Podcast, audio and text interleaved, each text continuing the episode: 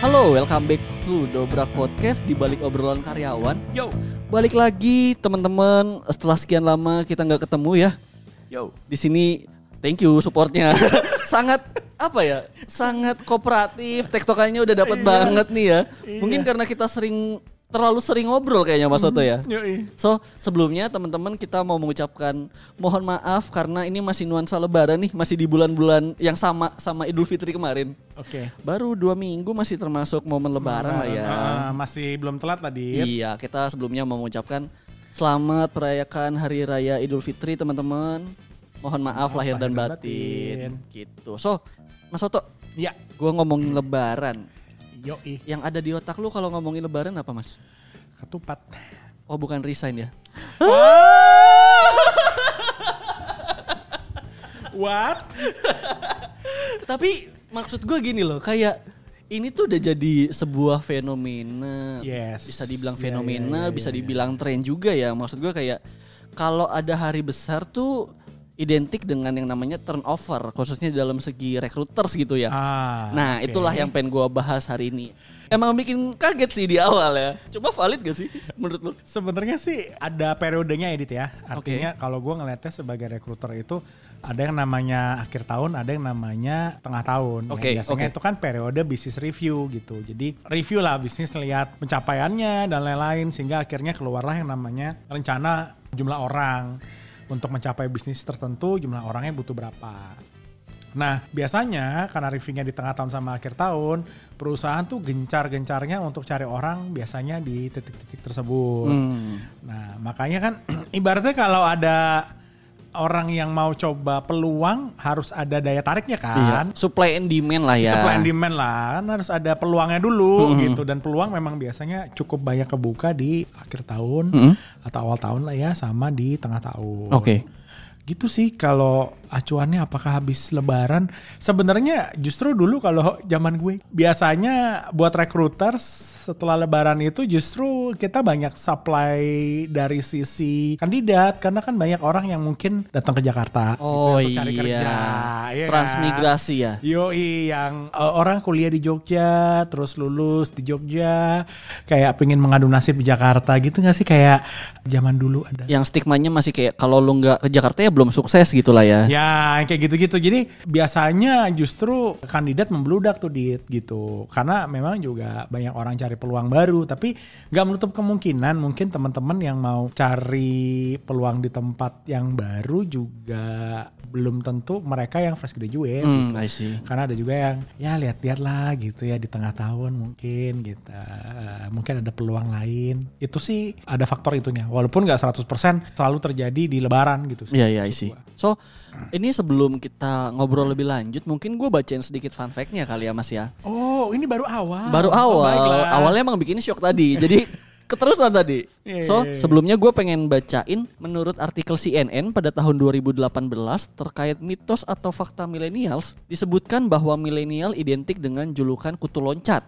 atau hobi berpindah-pindah kerja dalam kurun waktu yang singkat. Beberapa milenial cenderung menjadi kutu loncat jika tidak menemukan tantangan dan kenyamanan dalam bekerja. Nah, hal ini juga selaras dengan penelitian yang dilakukan oleh Karir Business Leader Mercer Indonesia pada tahun 2018 yang menyatakan bahwa 53% pegawai memutuskan pindah perusahaan karena kurang memiliki kesempatan berkarir dan berkembang. 27% mengatakan benefit yang kurang kompetitif dan sisanya dikarenakan level stres yang tinggi. Nah, dari dua fun fact ini lu ada komentar apa Mas? Kayak ya orang kebanyakan cabut karena tidak menemukan tantangan gitu loh. Dia tidak merasa Ah. berkembang gitu. Menurut lu kayak gimana? Sebenarnya sih menarik dit. Jadi fakta yang pertama kan ngomong mengenai anak-anak muda ini cenderung memilih tantangan baru, Iya. cari tantangan baru, cari peluang baru yang lebih menantang. Ya. Sementara di fun fact kedua, orang itu cenderung keluar karena stres kerja. Ya yang 17% tadi. Iya kan ada ada ada faktor stres kerja Mhm. gitu kan ya. Yang mana kalau dalam ini tapi kalau menurut gue ya Mhm.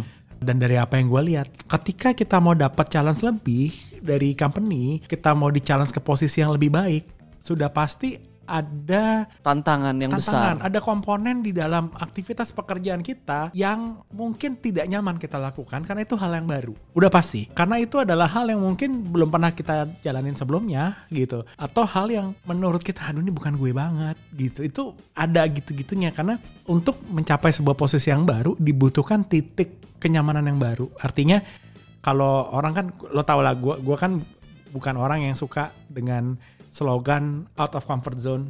Gue lebih seneng find your new comfort zone. Jadi kayak ya lo harus cari titik nyaman lo lagi gitu. Memang akan diekspos ke bidang-bidang yang mungkin baru mungkin kalau orang dari luar ngeliatnya kayak eh kerjaan lo banyak banget ya sekarang gitu. Dan orang menyikapi kerjaan banyak kerjaan yang baru tantangan yang baru itu kan macam-macam ya. Ada yang lihat bahwa ah ini mah susah banget sih kerja di sini mau dipromot di tempat yang lebih tinggi kenapa challenge gini-gini amat sih gitu. Banyak yang ngeliat gitu juga di mana-mana gitu.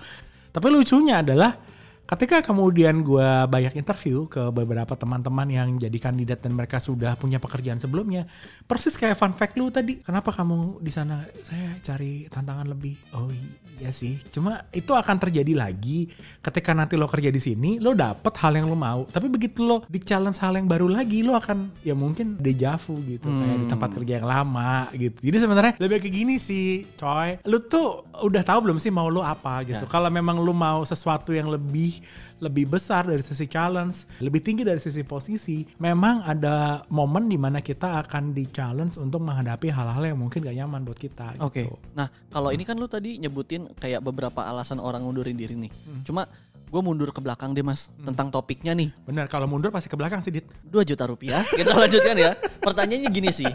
Iya. Lu sebagai recruiters tadi kan kita ngebahasnya itu masalah kutu loncat nih. Ah. Di ACC sendiri momen-momen kayak gitu tuh mitos atau fakta sih? Toh sih kalau menurut gue ya, maksudnya nggak ada kok momen tertentu di mana orang itu keluar cukup banyak Oke. gitu ya. Tapi balik lagi sih, Dit, artinya gini, nggak cuma di ACC gitu. Di company lain rasanya ada periode-periode akhir tahun sama tengah tahun tadi. Hmm. gitu kayak misalnya ya ada yang mungkin ngerasa kayak di di, di beberapa perusahaan kayak aduh gue di sini sini aja nih gitu kan ya terus kayak akhir tahun mencari peluang baru gitu ya. Karena balik lagi karena peluangnya, Peluangnya banyak. ada, iya. Ah, balik lagi gitu sih. Jadi rasanya secara general memang kalau kita recruiters ya yang namanya market tenaga kerja itu akan jadi kayak rame gitu ya. Itu biasanya adalah ketika peluang-peluang itu memang dilempar ke marketnya Hmm, gitu loh. Dan memang yang nangkep gak cuman cuman fresh graduate gitu. Artinya contohnya sebuah pekerjaan itu kan bisa jadi nggak cuman cari fresh graduate Ya, memang ya. gitu ya. Tapi ada juga pekerjaan yang sebenarnya satu dua tahun tiga tahun pengalaman lu juga tetap bisa ngisi itu bersaing dengan fresh graduate ada juga yang kayak begitu modelnya Dan gak sedikit juga kebutuhan pro hire ya. Balik lagi dari segi bisnis itu, ngomongnya itu apa. juga, itu juga kalau bisnis ngomongnya apa, dia tentunya cari yang udah punya pengalaman dan akhirnya kalau ACC lebih kepada gini sih, kita itu kan company yang build ya, dit ya, Ya. bukan buy. Kan Ya. ada dua pendekatan ya, ada build, ada buy. Kita memang yang ngedevelop orang, jadi memang jadinya seakan-akan kalau di company-company yang culture-nya build kayak kita gini, jadi bera- lebih berasa karena kayak lo yang didik coy Hmm. Iya, gitu, iya, lo iya, yang iya. didik, lo yang gedein sampai orang ini punya skill jadi lebih berasa. Padahal sebenarnya ya itu sesuatu yang lumrah terjadi di market tenaga kerja. Tapi kan lu bisa lihat trennya juga maksudnya kayak gua tahu nih biasanya di akhir tahun Yes. ada ada beberapa tempat yang bedol desa nih. Jadi gua ngebuild atau nge- gimana caranya gua mempersiapkan kolam buat nutupin source yang hilang ini gak sih? Iya. Hmm.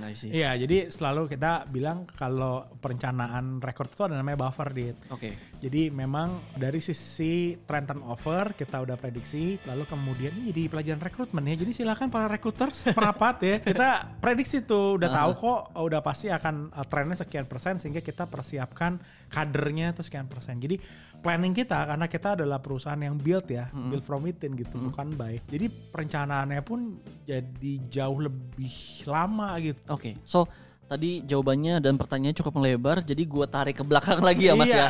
Kalau tarik bisa ke belakang bisa ke depan. ya, Oke, betul. terima kasih koreksinya. Ini tektokannya udah dapat banget. Ini balik lagi ngomongin masalah orang resign nih.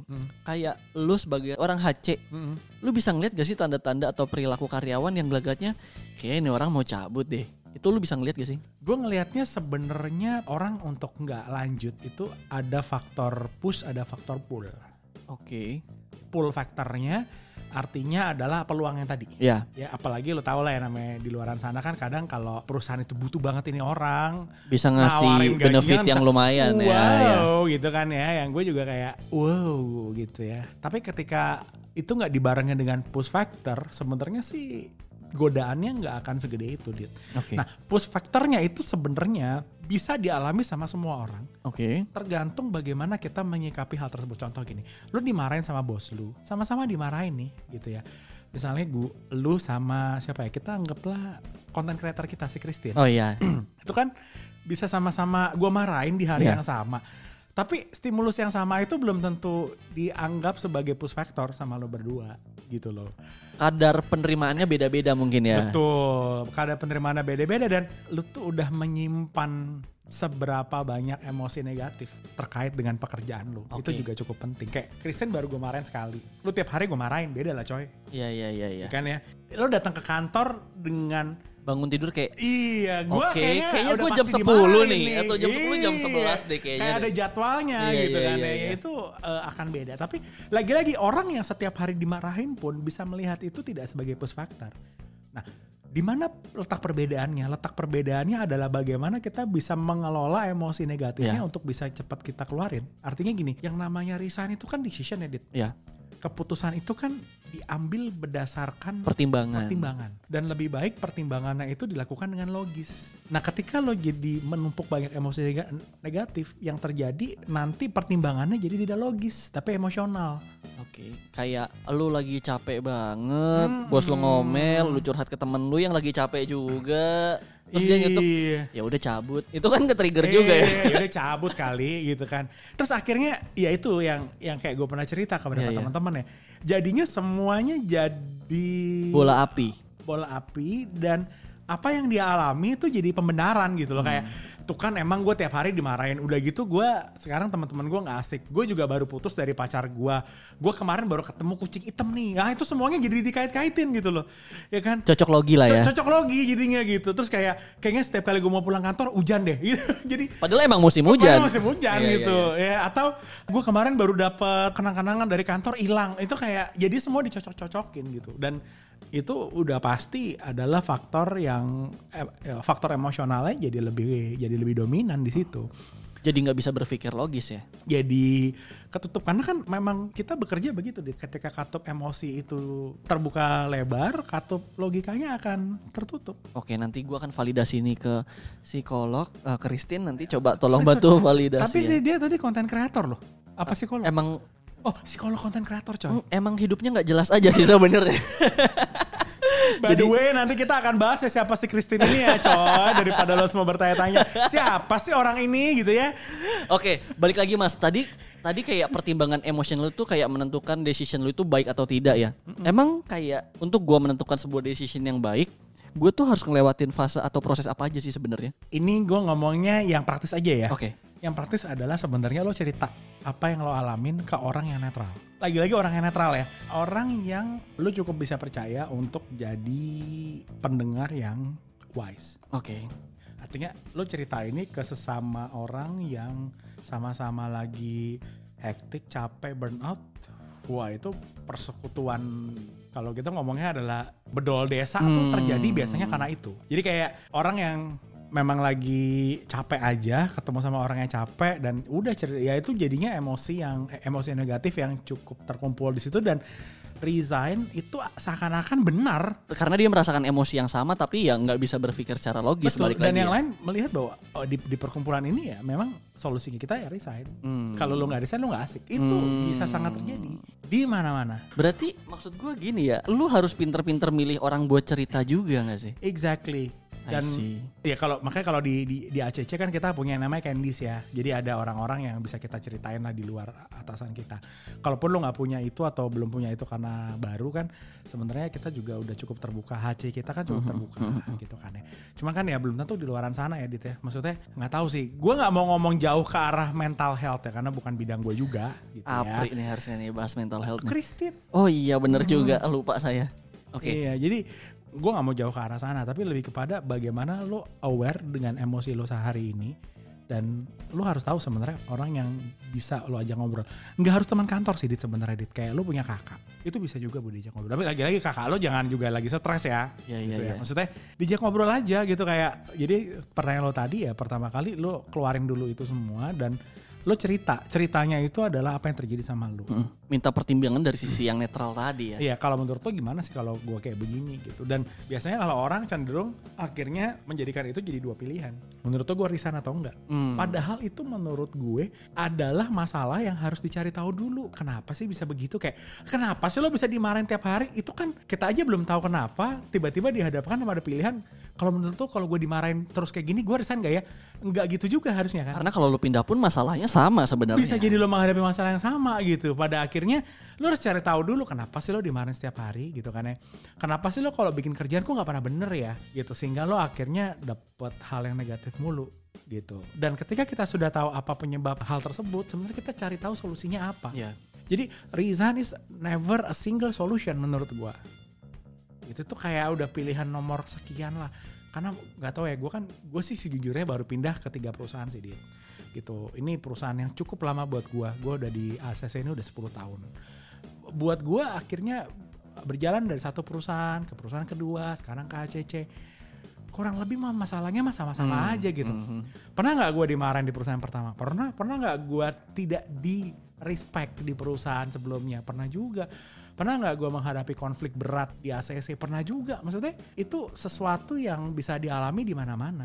Pertanyaannya, lo tahu nggak kenapa lo kemudian selalu konflik sama orang yang mungkin pemikirannya nggak sama-sama lo? Itu kan bisa terjadi di Iya, mana aja. iya, iya. Gitu. Kalau bos lo tipenya adalah tipe detail, lo adalah orang awang, itu udah pasti ada potensi konflik. Dan lo ketika pindah perusahaan, Masalahnya sama. ih kalau dapat tipe bos yang sama mah masalah lo sama lagi, Iya, coy. iya, iya. Memang akhirnya bunga-bunganya adalah gaji lo yang lebih gede. Kalau kan belum tahu Kali juga. Belum tahu juga gitu Iya. kan ya. Ketika bunga-bunganya gaji uh, salary yang lebih gede, biasa kita menomor sekian kan masalah yang sebenarnya lagi kita alami sekarang. Gitu. Nah, anak muda di luar sana gitu ya. Oke, lanjut Mas. Ya. Ini balik lagi ngebahas resign dan turnover. Kalau di AC sendiri, posisi paling banyak atau paling masif dari segi turnover itu posisi apa sih? Kira-kira kenapa ya? Rasanya nggak cuma di ACC, Dit. ini kita ngomongnya industri ya. Oke. Kalau industri financial services itu memang secara trend turnover itu terbesar ada di cabang. Ada di ya posisi-posisi yang di lapangan lah gitu ya. Tapi ya kita secara industri masih di posisi yang normal gitu untuk financial services.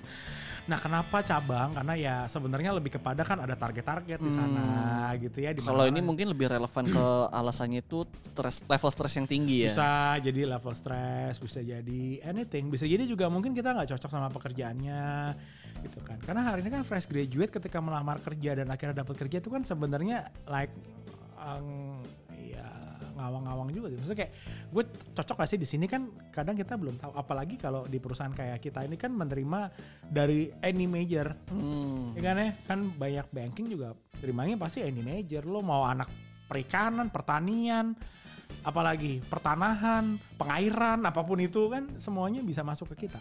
Karena nggak sedikit fresh grade yang mikirnya ya udahlah gue dapat kerja dulu aja. Yes. Iya iya iya. Sehingga baru nih cocok loginya tuh cocok-cocokannya tuh baru dapat di makanya memang prediksi bahwa sebenarnya kita cocok atau enggak sama pekerjaan itu sebenarnya bisa bisa kita lihat juga sih. Tapi ini mungkin di materi podcast yang lain. Oke, kita akan karena personal branding Ini ngomong kayak gini aja udah 22 menit. Kita lanjutkan ke pertanyaan selanjutnya ya. Yo. So, tadi kan lu udah tahu nih beberapa posisi yang turnovernya tinggi. Yo. Sebagai orang HC nih, gimana cara lu buat menanggulangi atau mengurangi turnover itu? Hmm, sebenarnya sih eh, gua dalam posisi HC itu adalah fungsi untuk bisa secara strategi punyai sebuah engagement program lah ya. Gue nggak mau bahas ke arah sana, cukup detail, tapi membuat seorang itu feels like home, betah di dalam sebuah company, itu adalah tanggung jawab bersama Oke. menurut gua. Ada yang bilang ini adalah buka tanggung jawab HC dan atasannya. Oh, sebenarnya gue juga nggak mau ngelihat bahwa hari ini beban atasan itu adalah the only yang bisa dibebankan karena sebenarnya kayak teman-teman di sekitar itu juga bisa punya andil dit. Ya, Karena diri lu mempengaruhi lingkungan lu gak sih? Betul. Dan sekarang gini, kalau lo galau, apa lo nggak langsung cerita sama gue kan, coy? Enggak sih. Makanya sebenarnya kan kita bisa cerita ke mana pun. Hmm. Gue mereflek diri gue edit ya. Pada saat gue dulu mau pindah ke perusahaan ini Hmm. dari perusahaan lama, gue nggak bilang sama bos gue. Gue bilang pertama kali sama temen gue. Oke. Gitu. Dan temen gue bilang logis lah ya. Gue bahasa logis. Menurut temen gue ya logisnya memang lo ambil peluang itu sih toh. Kenapa pertimbangannya waktu itu? Eh, eh, karir sih. Oh. Karena perusahaan gue waktu itu kan cukup spesifik dan dari sisi tren karir di sana memang kelihatan kebutuhan bisnisnya bukan orang yang ada di kompetensi gue. Oke. Gitu. Jadi gue di titik tertentu akan mentok lah. Hmm. Sementara kalau gue lihat Astra ini kan luas banget peluangnya dit. Ya ACC cuma satu dari 200, 200 lebih. sekian perusahaan, 237 perusahaan gitu. Maksud gue peluangnya gede banget dan menurut gue unlimited karir di sini. Hmm. Dan baru abis itu gue ngomong sama bos gue dan bos gue pun kayak ya logis dan lo udah thank you lo udah punya pertimbangan yang sangat logis gitu loh Ka- karena memang bos gue takut kayak lebih ke eh, ya lo cuman karena stres doang. Enggak gue baik-baik aja. Gue nggak ada apa-apa. Perusahaan gue fun aja. Nah balik lagi ke bahasan awal gitu ya. Ini jadi gue nggak bilang tanggung jawab ya karena kan lo nggak punya KPI turnover gitu. Tapi andil untuk bisa mempertahankan rekan kerja kita yang menurut kita baik cukup bisa nyetal sama tim itu adalah kerja kita bareng-bareng ya kan? HC mempersiapkan strategi dan environmentnya mempersiapkan program-programnya. Atasan mempersiapkan dari sisi bagaimana bisa nge-retain mendevelop orang ini sehingga dia bisa efektif di pekerjaannya dan merasa berdaya sementara tim bisa membuat bagaimana orang ini bisa nyaman atau enggak sehingga memang hari ini kayak banyak orang juga ya lo tau lah hari ini kan ada generation gapnya juga cukup tinggi ya. Ya. kalau di kita masa ya lu sama gua kayak hey gitu kan ya kita juga masih bisa Masih bisa main eh, Yu-Gi-Oh masih ya bisa kan? main Yu-Gi-Oh Masih bisa Zuma. kayak gue sama lo cerita masih nyambung Iya, masih nyambung. coy gitu kalau Interest kita juga kebetulan beberapa sama, lah ya. sama lah ya Iya, ya kan iya. adu jangkrik Iya. Lu bayang dong, ada berapa perusahaan luar sana kan yang manajersnya masih cukup senior-senior lah ya. Mhm. Gitu. Dan itu gue ngerasain, lu mau dapat training apa pun kayak memahami milenial atau milenial dapat training memahami zoomers gitu. Susah That's ketemunya. Enggak, itu enggak bukan itu yang dibutuhin. Yang dibutuhin adalah mindset dan mengasah mindset itu enggak Nggak setahun, bisa lewat tahun. seminar. Nggak Nggak bisa lewat seminar gitu. Nggak bisa lo doktrin, enggak itu mesti lo lu yang punya kemauan di sana Iya. dan gue nggak bisa maksain juga dit karena memang kan demografi di- kita punya angkatan kerja memang nggak nggak bisa dipaksakan ya biarlah nanti suatu hari teman-teman yang zoomers yang senior senior ini akan purna bakti ya sudah gitu tapi di titik adaptasi ini kita nggak bisa paksain. Seorang yang 50 something gitu lo suruh memahami pop culture sekarang gitu. Nggak nggak akan Nggak- nggak- dapet, nggak ketemu. nggak akan ketemu. Sehingga siapa yang paling bisa mengisi celah ini? Ya teman-temannya gitu.